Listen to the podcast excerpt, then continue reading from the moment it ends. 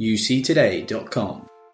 Hello and welcome back to the Out Loud Microsoft Monthly podcast. It feels like quite a while since I chatted all things Microsoft communication and collaboration with expert guest Tom Arbuthnot from Modality Systems. So as always, Tom has summed up all of the news from the last few weeks and takes me through it all in this episode. For the first time, we are also going to be releasing a video of the recording, so make sure you keep your eyes peeled for that if for some bizarre reason you want to see what Tom and I look like while we record the pods. In this episode, we cover off some Skype for Business news, some new Microsoft Teams target markets, and we take a look at the latest Microsoft Teams specific hardware releases. Have a listen. Good morning, Tom. How are you this morning? Hey, good morning, Patrick. How's it going? Really well, thanks. And I think one thing that we have to say straight away is that we are looking at each other on video, which at this time of the morning, I'm not sure is a particularly pleasant experience. Yeah, 9:30 for a podcast recording on video is a bit aggressive, but it's Monday morning as well, so we'll see how we go. And I was saying to you before, I have the ghostly complexion of someone who hasn't seen the sun for an entire Lancashire winter almost. So as we do more of these video/podcasts, hopefully I'll pick up a bit of sun and it'll be more pleasant for everyone. Yeah, we'll say maybe in post the UC Today team can make us all look like Greek Adonises with tans and stacked, I reckon. Yeah, absolutely. Yeah, applying tan retrospectively is a key factor. But Tom, I've been watching your adventures on Twitter over the sort of Christmas holidays, and as we come now to the end of January, it's been an incredibly busy time for the Microsoft stack and Teams and Skype for Business, hasn't it? Yeah, it really has. And normally, like you'd think of January as quiet, like everybody kind of winds down a bit in December, therefore there's nothing dropping in January. But part of this kind of agile, continuous world, a whole bunch of news and features and new hardware has dropped in January. So there's actually a lot to talk about this month.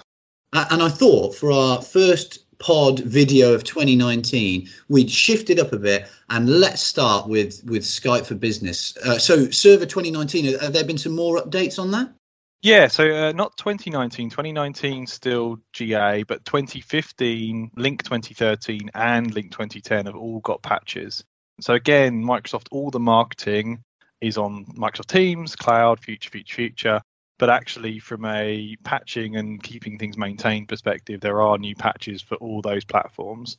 No massive new features, no surprises there, just lots of updates and security fixes. The only slight feature change is a smoother ability to move users directly from Skype server to Microsoft Teams. But good to see the servers are being looked after and maintained and everything else. And then unsurprisingly, the one feature addition is let's make it easier for you to move from server to the cloud. Oh, right. That makes perfect sense. And as we always say on the pods, it is really important, isn't it? Because there's still a huge customer base that are utilising these platforms, and Microsoft's continued commitment to updating those and patching those is really important to a lot of people, isn't it? Yeah, definitely. I mean, that is the vast majority of enterprise voice telephony seats for Microsoft are still on Skype Business Server, so it is a very important platform for lots and lots of customers, and it's not going anywhere anytime soon for lots of customers, so knowing that it's being looked after and maintained and supported is really important. And in terms of, just from your opinion, do you think coming up through the year we're likely to see any radical updates to the platforms? We're probably not, are we? It's going to be a case of maintaining and then, as you said, some of those migration features to Teams. Yeah, absolutely. That's it. There will be no big features for Server. There'll be some stuff has already been promised on Server 2019, so some administration changes. They're improving the admin console. So there's some incrementals still being produced there for customers that are on those platforms, but it's not like WebRTC is suddenly going to turn up in Skype Business Server or anything else kind of revolutionary. It's very much in a kind of maintenance and improvement cycle now. Okay, well, let's get on to the main development platform, which is, of course, Microsoft Teams. So there's been a lot going on, and I think an area that you highlighted to me that I think is really important for us to try and focus on is the increased specialization that Microsoft are giving Teams so it can be targeted in different vertical markets. Yeah, it's quite a different approach to kind of traditional Microsoft. So it used to be kind of the saying was Microsoft would do 80% with their platform and then partners would do the remaining 20%. So they produce SharePoint Server or Skype for Business Server. And then a partner ecosystem would tailor it for finance or tailor it for retail, tailor it for construction, whatever it may be. With kind of the cloud platform, we're seeing Microsoft go aggressively towards serving particular verticals. And two verticals that we were talking about before the pod started are retail, kind of first line workers, and also education. You're seeing Microsoft place specific focus on developing both first party features and also tight interop with key kind of software in those verticals into Teams. So in retail, we've seen Shifts, which is Microsoft's kind of shift management, shift platform. So you can check in and out, check your rota, work with your boss to assign rotas, those kind of things. Microsoft have moved that, which was a separate product in Office 365, directly into Teams. So really targeting a one client experience for comms and kind of management of retail workers or any kind of shift pattern workers directly in Teams. Yeah, and I interviewed Justin Chando, who's part of the education team at Microsoft, and he was explaining that they've done a very similar thing in education in terms of putting some specific features into Teams that will work for education. That there was a grading platform. They've done some integration with Turnitin, which is the anti-plagiarism software, all designed to really bolster the Teams proposition in an education specific market. So it's quite. Are there any other markets they could potentially go at? So we talked about retail and education. Is there anywhere else where we think Teams is potentially lacking a bit in specific features that they might target going forward? Yeah, I mean, Microsoft have various verticals they focus on. So like kind of finance and legal and stuff is another one. And then in each one, I think they're beginning to look at where they can integrate with existing players and add value.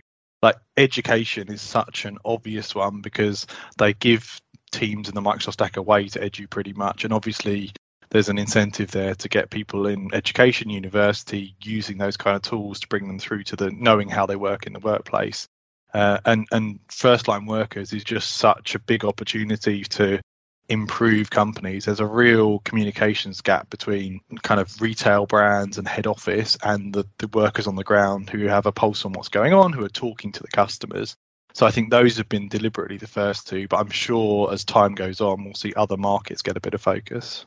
Yeah, it'll be really interesting to see what areas they think there's scope for targeting. I suppose, as you said, education springs out to me for the reasons that you were explaining there is incredibly important. If you can catch people young on the Microsoft Office stack, then you know they're going to be used to that as they go into later life. Yeah, and it's a highly competitive area for exactly that reason. Like Apple target it hard, Google target it hard. Everybody wants people through education to know their tools. So when they hit the office, they're like, well, I've always used Hangouts. I want to use Hangouts or Teams or Slack or Apple Stack, whatever it may be. So it's a highly competitive, and it's good for education in the sense that they get a lot of tech thrown at them at reasonable rates. So they have a lot of opportunity to take advantage of 365 for free or extremely cheap because Microsoft wants to support, for the greater good, support education, but also there's a tactical move there for all the vendors. Yeah, I made that argument. There's a piece on the UC Today website if you search for Teams and education, where I was saying that is the huge benefit that they get, this massively discounted and a huge amount of investment that Microsoft are putting into. They're doing some work in terms of, I think there's a coding feature that they're gonna integrate as well, which obviously potentially will help schools uncover the Bill Gates of the future, was how I think I ended the article. Yeah, and if you think about the way particularly university work, but even down lower levels now in education, they're trying to teach students to work for a future that doesn't even exist yet. So it is collaborating together, working as a team, problem solving, like using resources on the internet and using cloud platforms and, you know, AI and all that stuff. Like you're trying to teach people to learn how to work like that. So when they hit the workplace and they're doing whatever they're doing, they bring the skills forward. So I think Teams in particular, I know from the way, you know, looking way back to when I was at uni, you know, we had group projects where we collaborated, but collaboration was basically like emailing Word docs around and then meeting in person. There was no real async to it. I think Teams, with its file abilities and all the stuff, ability to submit work directly to your tutor, interact with your tutor or your teacher or whatever it may be, does add a lot of value. Yeah, absolutely. Let's move on to an interesting story that you brought to my attention that I hadn't been aware of, and that's Teams being installed by default in Office 365 Business Premium propositions. Is that right? Yeah, that's right. Yeah, the naming and terminology is horribly overlapped here. So there's obviously Office 365 as a service, and then there's Office 365 as in your applications on your desktop. So today, when you install the application on the desktop, the Word, the Outlook, the OneNote, etc., it doesn't automatically install Microsoft Teams. So Microsoft Teams is an additional separate download. Right. And what Microsoft have done with the business and business premium SKUs of Office 365, which are targeted at 300 seats or lower, is they've bundled the Teams application into the desktop apps. So from February, when you install the desktop apps, Teams will get auto-installed as well as part of that stack. Okay, so that's a pretty big move, isn't it? That would seem to have made sense to me from a historical perspective anyway. Why do you think it's only now that Teams is going to be installed as a default? Yeah, it's a funny one. It tends to be the way Microsoft run these things. So they start at the smaller seat count customers, kind of push things forward and then move them into enterprise. So a lot more people in enterprise will have opinions about whether they install Teams by default or not, or whether they're ready for it, whether they're still using Skype. Usually at the 100 seat, 300 seat kind of level, more customers will kind of roll with the change. So, oh, I got Teams, I'll start using Teams. It's not a huge change for 10,000 user org, it's just another option.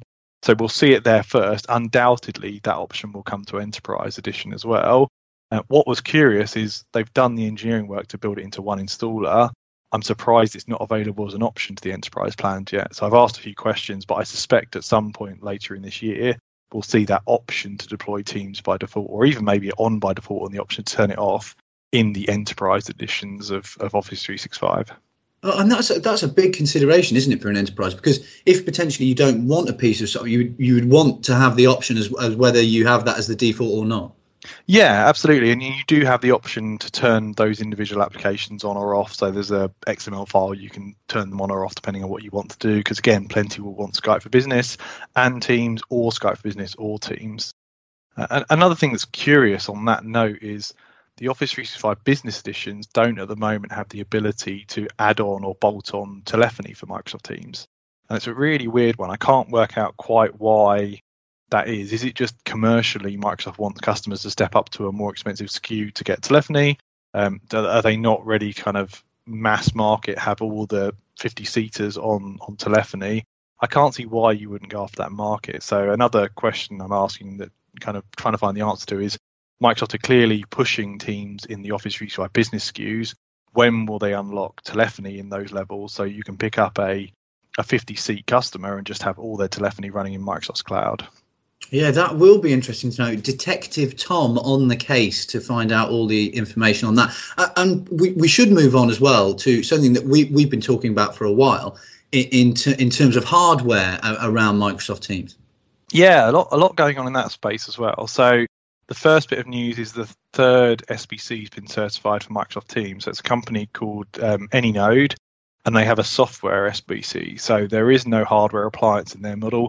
Just straight software, you download it, you put it on your servers, or you put it in Azure, or you put it in AWS or anywhere else. But what's interesting is that's now the third option where you can put the SBC, the Session Border Controller, directly in Azure. And I've had confirmation from Microsoft that that's a fully supported topology. So a customer or a partner can stick the Session Border Controller or the gateway, the connectivity that is, in a Microsoft's cloud, and have 100% cloud solution and bring their own telephony, which is quite a nice option for a lot of customers. Yeah, I bet it is. And I expect we'll see that to continue. It does take a while. And it's, I suppose, credit to Microsoft, isn't it, that it takes them a while to accredit and fully make sure that these solutions are certified and something they want to endorse. But before we see more, we'll probably see more of that going forward throughout the year. Yeah, absolutely. And you're right. I think it is to their credit, because obviously there's a lot of vendors with a lot of spend. You know, Oracle are still on the pending list, huge company. Microsoft don't just give these stamps out to anybody. You have to go through a certification process that an outside third party runs. That process, you have to meet the spec, and if you don't meet the spec you get rejected. So same on some of the other hardware we'll talk about in a minute. Until you've got your badge of approval, you are not fully certified by Microsoft, and they have a list on the website of all the people who are certified. And in terms of that other hardware, we've been talking about this for a little while, and we know they've been coming, and now they're available, which is the first Teams specific phones. Yeah, so we've been talking about this for a long while. They've been in preview for quite a while, but the first two to drop are Yealink and Crestron. So they are fully generally available, certified firmware now for Microsoft Teams. And what's interesting is that hardware is running Android underneath, and those phones can run a Skype for Business load or a Teams load. So some customers will be buying them for day one from Teams, but other customers can get those phones now, run them in Skype for Business mode, and if and when they're ready, flip them to Teams. So this is not just an announcement for Teams customers, but also for Skype for Business customers who are continuing to roll out handsets. You might want to start looking towards these vendors. There are other vendors coming as well, Polycom around the corner, AudioCodes around the corner. So there'll be more options in the market very soon. And all of them have Skype for Business options and Teams options, which is cool. And I suppose it's just, again, encouraging that development path, isn't it? You know, Microsoft don't necessarily want to say you must go to Teams, but if you've got the option for both on your hardware, it gives you the best of both worlds, doesn't it? Yeah, exactly. It gives you the option in the future, which is, you know, rather than using the kind of 3-pip phones for Skype for Business. Now, there is a way to connect those Skype for Business phones to Microsoft Teams via a cloud gateway. So there is an option to kind of extend the longevity of those phones, but the Teams phones will have new abilities built in. They have the Teams UI experience. While we're on that as well, there's you were telling me before as well about the formerly Skype Rooms rebranding to Teams as well. Yeah, so that's just a rebrand, but again, significant in terms of Microsoft's positioning. So Skype Room Systems, which is the name for Microsoft's certified model for bringing Rooms video endpoints essentially to Teams and Skype for Business. It's for a long while, those have supported both Skype for Business and Microsoft Teams, but now the brand name has changed to Microsoft Teams Rooms. So they will still connect to Microsoft Teams meetings or Skype for Business meetings, but the brand has changed. And there are 6 vendors in play that are on that certification. So Logitech, Crestron, Polycom, Lenovo, HP and Yealink. Yealink is still to be certified, but there will be 6 different vendors there, all with Microsoft Teams Rooms that you can connect to either Skype for Business or Microsoft Teams. Yeah, and it's just continuing that theme, isn't it? And we have to say that at previous events, I know Ignite, a lot of these solutions were on show, and some of the IP, that they look really good as well, the phones, so they're really smart bits of kit. Yeah, and then there's new bits and pieces going into those now. So something that's been teased but isn't generally available yet is Bluetooth beaconing or kind of presence awareness or proximity detection. So in that model, I can roll into a meeting with my laptop on, and via Bluetooth beaconing, it will know I'm in a Teams room and pop up on the laptop screen saying, you've entered a Teams room. Do you want to move your conference to that room? And it will move the conference and it'll auto mute the laptop. So that classic problem that literally just last week I was in a meeting where it was happening is people join a Teams meeting and then join on their laptop to present content, but don't realize they need to mute off their mic and speakers, and you get that kind of howling or feedback. The product's going to take care of that for you. It'll be like, well, I know where I am intelligently. There's a room available here. I'll also mute people in the room because I know you're in the room. So this is where we're starting to see some of that investment in Teams and cloud and innovation come through in the rooms. Oh, well, it's really interesting. I think that's most of it for the news for January. What have you got planned over the next few weeks? Anything big coming up? Yeah, it's pretty busy actually. So I think the next thing coming up is in February. There's Ignite on tour. So I'm just looking at the dates now. Let's have a look. So I think towards the end of February, there's a Microsoft event in London. Then in March, we've got Enterprise Connect. Yeah, so Ignite on Tour is the 26th and 27th of February. So that's based at Excel London, and that's kind of the big Ignite show, but scaled down and taken to all the major cities. So that'll be a good chance to get an update there. And then obviously in March, I think you're at Enterprise Connect. I'll be over at Redmond at MVP Summit, so I won't be at EC, frustratingly, because I'd like to be at both. But I'm sure there'll be lots of news then. But we'll see what February brings. But I think March will be a big news month for us. Yeah, well, at the end of February, we can catch up after the Ignite Roadshow tour. That'll be really good. And maybe in March, while I'm in sunny Florida, having got a brilliant tan, we could do some sort of cross collaboration from you in snowy Seattle. Yeah. Well, we're doing more and more video, so maybe we'll do a video from Redmond Campus to Enterprise Connect and cover all the bases. Sounds good. Well, Tom, as always, thank you so much for coming onto the podcast and video. Yeah, cheers, Patrick. See you again next month.